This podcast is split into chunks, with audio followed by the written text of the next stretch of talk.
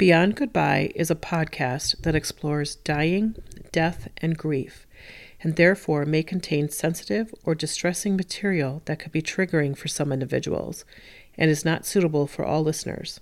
Therefore, listener discretion is advised. Hello, and welcome to Beyond Goodbye, a show that empowers listeners to engage with death and grief in a healthy and transformative way. My name is Angela Sturm, and I am your host.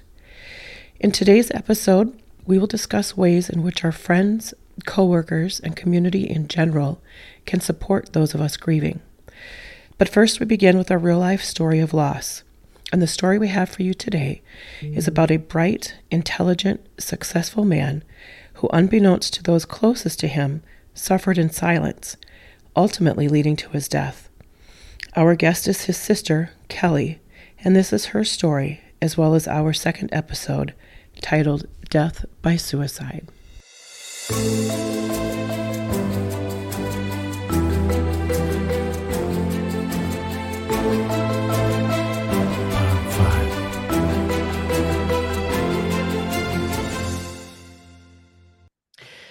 There are a lot of things we cannot choose or control, like the fact we are all going to lose a loved one. Some people are able to cope with their grief and eventually find life again after loss, while others seem unable to do so. My guest today, Kelly, is one of those who's been able to adjust to life without her brother. But as we all know, it's a hard road to travel, and sometimes friends, coworkers, even family struggle to support us as we navigate our new normal. We want to talk about that today and hopefully help, or at least provide some insight to help guide those meaning us well so that the griever's needs are met and the supporters' attempts are understood. But first, let's welcome Kelly and hear about her loss journey. Kelly, welcome. Thank you, Angie. Yeah. So tell us a little bit. Well, tell us tell us your story. Sure. Um, well, I am Kelly, and in 2015, April 8th, 2015, I lost my brother, my older brother and best friend, um, to suicide. Um, I feel, I still feel him and, you know, think about him so often.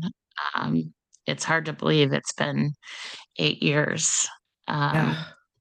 So he he was, like I said, um, kind of the epitome of of big brother. Um, took care of me, and he was a father and a husband, and um, you know, a businessman, um, and was also struggling with depression and addiction um, and things that um, we as a family knew just the surface of what he was struggling with. And, uh, you know, his suicide, I think, shocked us. Um, but also, you know, there's there's this feeling of what could we have done? What more could we have done? So I think the complicated part of losing someone to suicide and be a, being a suicide loss survivor is that you do um, uh, feel all of these feelings of guilt, um, also of anger. Um, and, you know, part of my journey through the grieving process is really learning how to handle those emotions as they come and go. Um, you know, there's this overwhelming sense of loss, um, but also of um, just frustration um, and you know why didn't why didn't he get the help that he needed? And the answer to that is that you know he felt he couldn't. He didn't feel like there was hope or help out there. And um yeah it's been it's been a rough road. Um thankfully you know i have had a lot of support and with my friends and family um and i've really had to lean in to also professional help um Mhm. because I had never dealt with this kind of loss before. Sure. I, well, first off, I'm I'm really sorry for your loss, and I know our listeners are as well. Um, I've I've not had a family member die due to uh, suicide, so I don't know what that's like. Um, it has to be awful. Um, eh, you said that you had a lot of support from you know your friends and family. So, how did your friends and coworkers react to the news, and you know, in terms of like supporting you? Like, what did they do that you felt was good, and maybe some things that weren't so good for you? Sure. Um, you know, I think everyone kind of rallied around us uh, and kind of you know, made sure that we had all of the basics, all of the basic things that we needed, you know, that we were eating and that we were taking care of, um, you know, things for the service and that we didn't need support in that. I remember his best friend um, came with us to um, the the funeral home um, and helped us like write the obituary and kind of did those tasks that seemed so hard in the moment, you know, because we were still in such shock. Right. Um, I think we all kind of didn't know how to deal with it. I don't think people knew how to support us uh, because they didn't want to say the wrong thing. They didn't want to be insensitive. And um, really, I what I needed most is just someone by my side and someone that knew Bill. So what I found comforting was spending time with his friends and hearing stories and laughing and remembering all of the good times and I felt like if I didn't start if I didn't start like cataloging all of these memories that they were going to go away.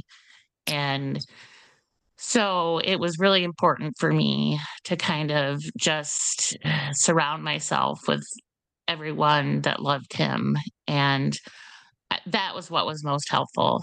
Um, and you Mm. know, as as time goes on, um, and you lose someone, um, you know, life goes on. And, you know, I think what's important for supporters to remember is that yes, life has gone on, but it has gone on without, you know, my brother. It has gone on and I still feel that loss you know, very, very, it's very real every day, and I still need the support. So I think advice for supporters would be to continue to check in. It doesn't matter if it's been a day or eight years, I still need a consistent check in. Um, and that can just be, hey, how are you doing? Or, hey, I thought of Bill today and this is why. Um, Yeah. that that's what's helpful to me. Yeah. I found um, after the death of my kids and my mom, like you, I, I loved hearing the stories. I'd have strangers message me or come to my home and tell me things that I had no, no, no idea my kids were doing.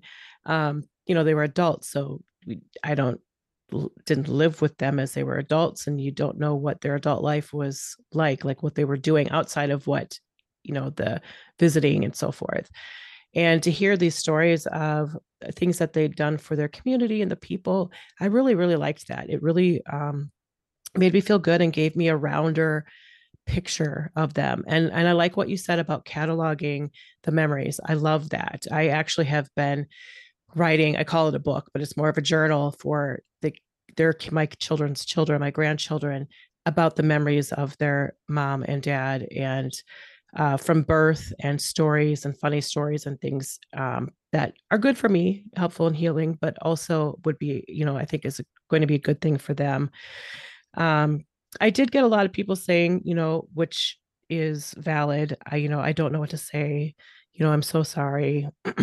I have had some people say it will get better, but we know it's that's relative.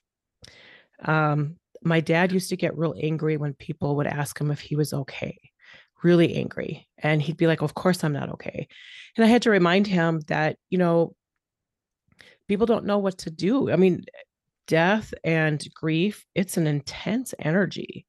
It's not easy to be around, um, especially when you don't know what to do to help. So they feel so helpless.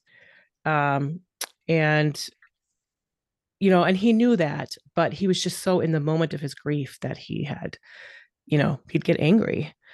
Um, did you ever get angry yourself? Like, did you find yourself like there were times when I would get really angry too when somebody had done something or I felt like they were making it about them. And I had to remind myself that they knew my kids and my mom, and they also have their own grief, a little different, but trying to give them some grace for being for not doing what I felt like they should be doing for me. And I didn't even really know what I needed to be done for me though. Yes, I can relate to that. For me, um, it was more because uh, another thing that I did um, early on with my grief is I educated myself on suicide awareness mm. and got really involved with um, different organizations. Um, I spoke publicly about my story to other suicide loss um, survivors.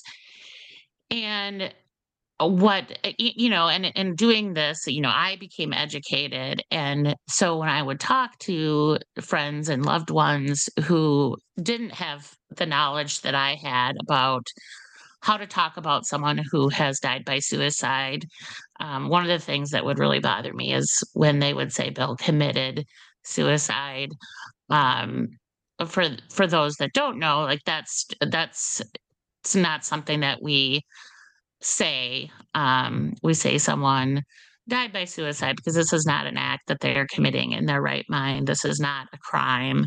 Um, this is an act of desperation that happens.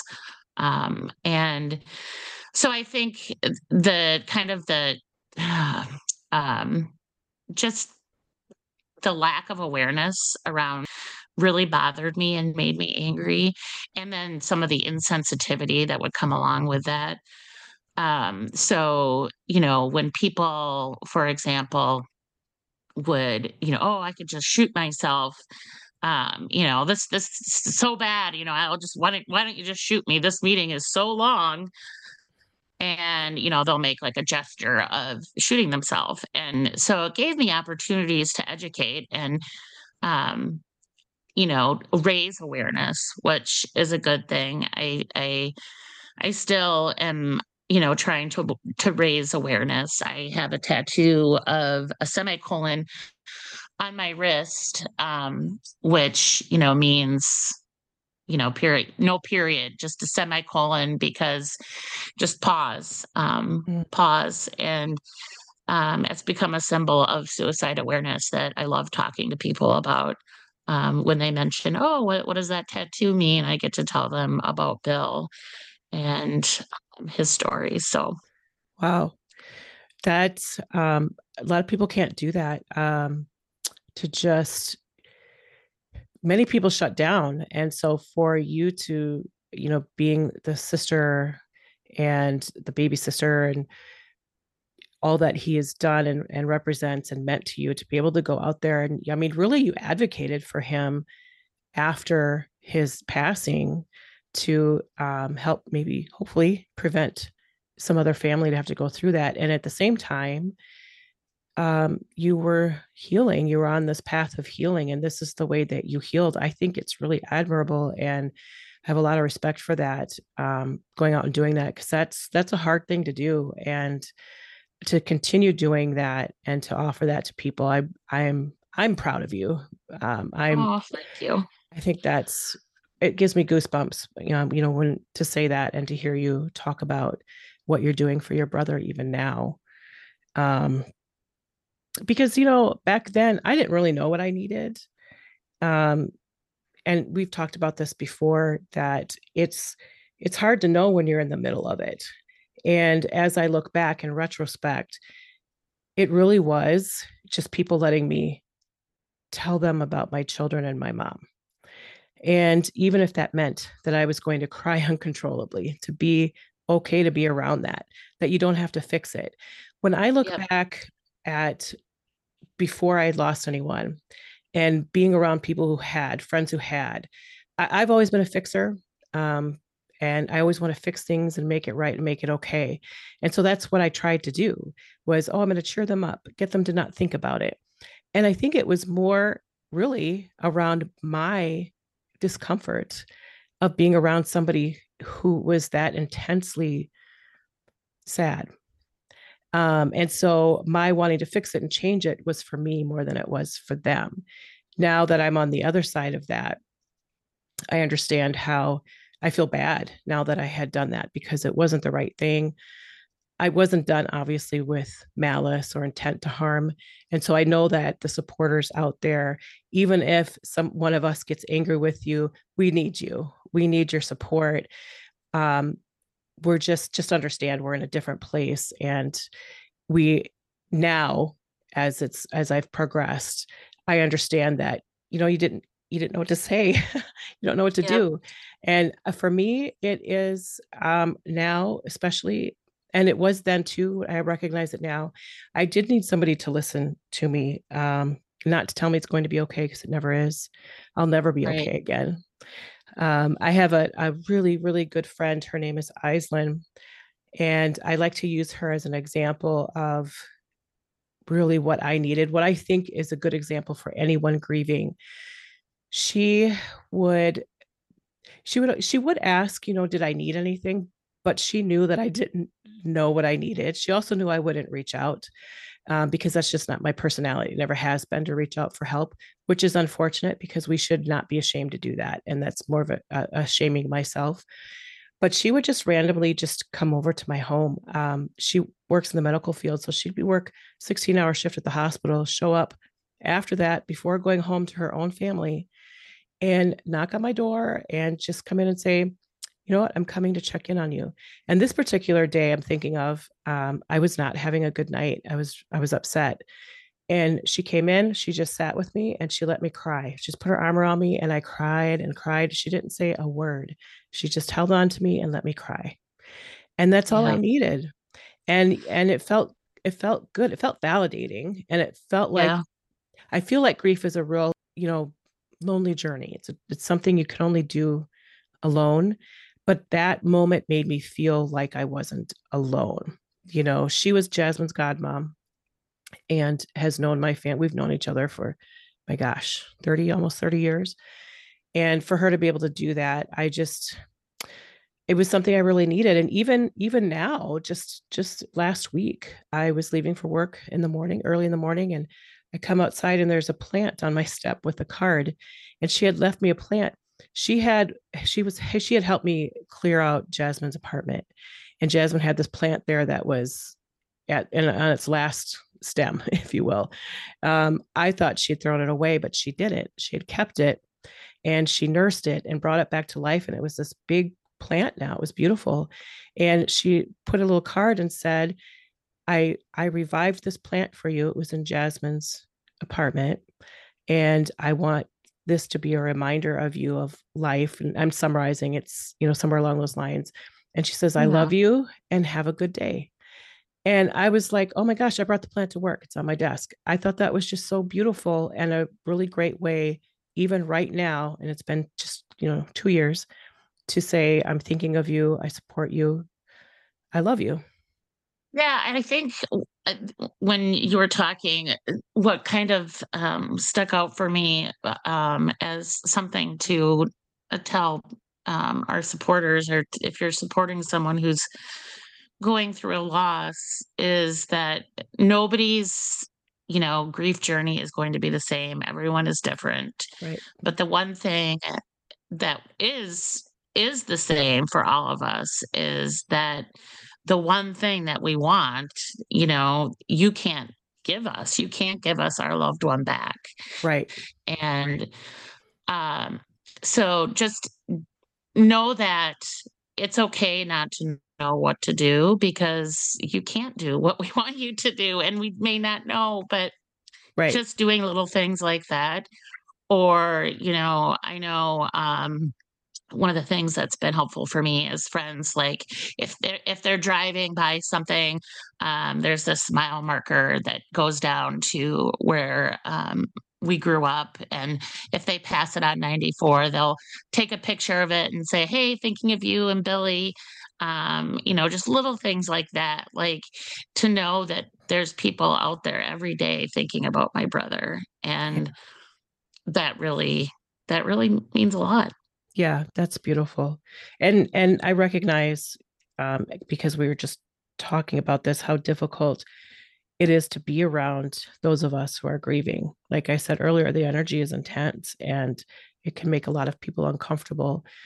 Um, and and we understand that. So uh, hopefully the supporters that are listening understand I'm not um, it's not my intent to make you feel bad or that you're not doing the right thing because we do need you. Um, it's just bringing light to some of the ways well what we've learned in our own lost journey this, those things that have really helped us and then maybe down the road one day if you have to support again or you're still supporting someone um, just to give you some insight into what has really been helpful for us would you agree kelly I would. I would. And I think um, you know, it's okay to to for supporters to take a break, you know, yes take care of yourself, you know, don't always feel like you need um, to be there. Everybody needs to take care of themselves um, because then you can't support. If you're not taking care of yourself, you can't be a support. Um, so know what you need to as a supporter and know, um, you know, if you need a break, because I think when people get overtired and over, you know, you feel overburdened or whatever it is, you know, that that can complicate things as well. So take care of yourself first so you can be a good support yeah. um, that's for great that advice. person. that's that's great advice. Um gosh these times these uh, podcast interviews they go so fast. It's only my what second one and i feel like they go by so fast. This was you know a really good conversation. Um we we hope that we've been able to provide our support listeners with some suggestions on how to help you know when we know you're also feeling very helpless. Um, but our time on the show today has come to an end.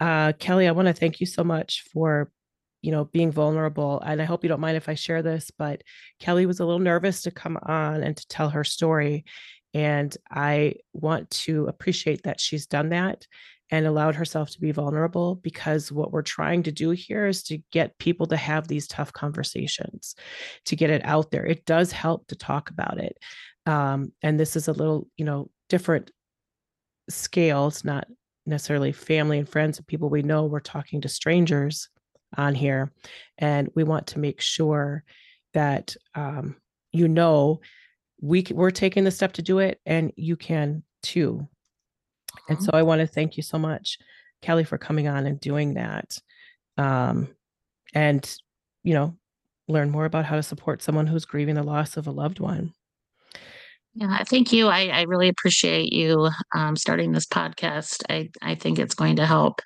It's helped me just in in uh, the first episode and through our conversations about this episode, and I know it's going to help uh, other people as well. we hope so next week we will ask the question what is death If you or anyone you know is contemplating suicide, please, please, please reach out to the free 24 hour suicide hotline at 988. You also might be interested in a site called Mental Health is Health. And that site is mentalhealthishealth.us. This site is an MTV initiative rooted in the reality that we all have mental health and need to take care of it like we do our own physical health.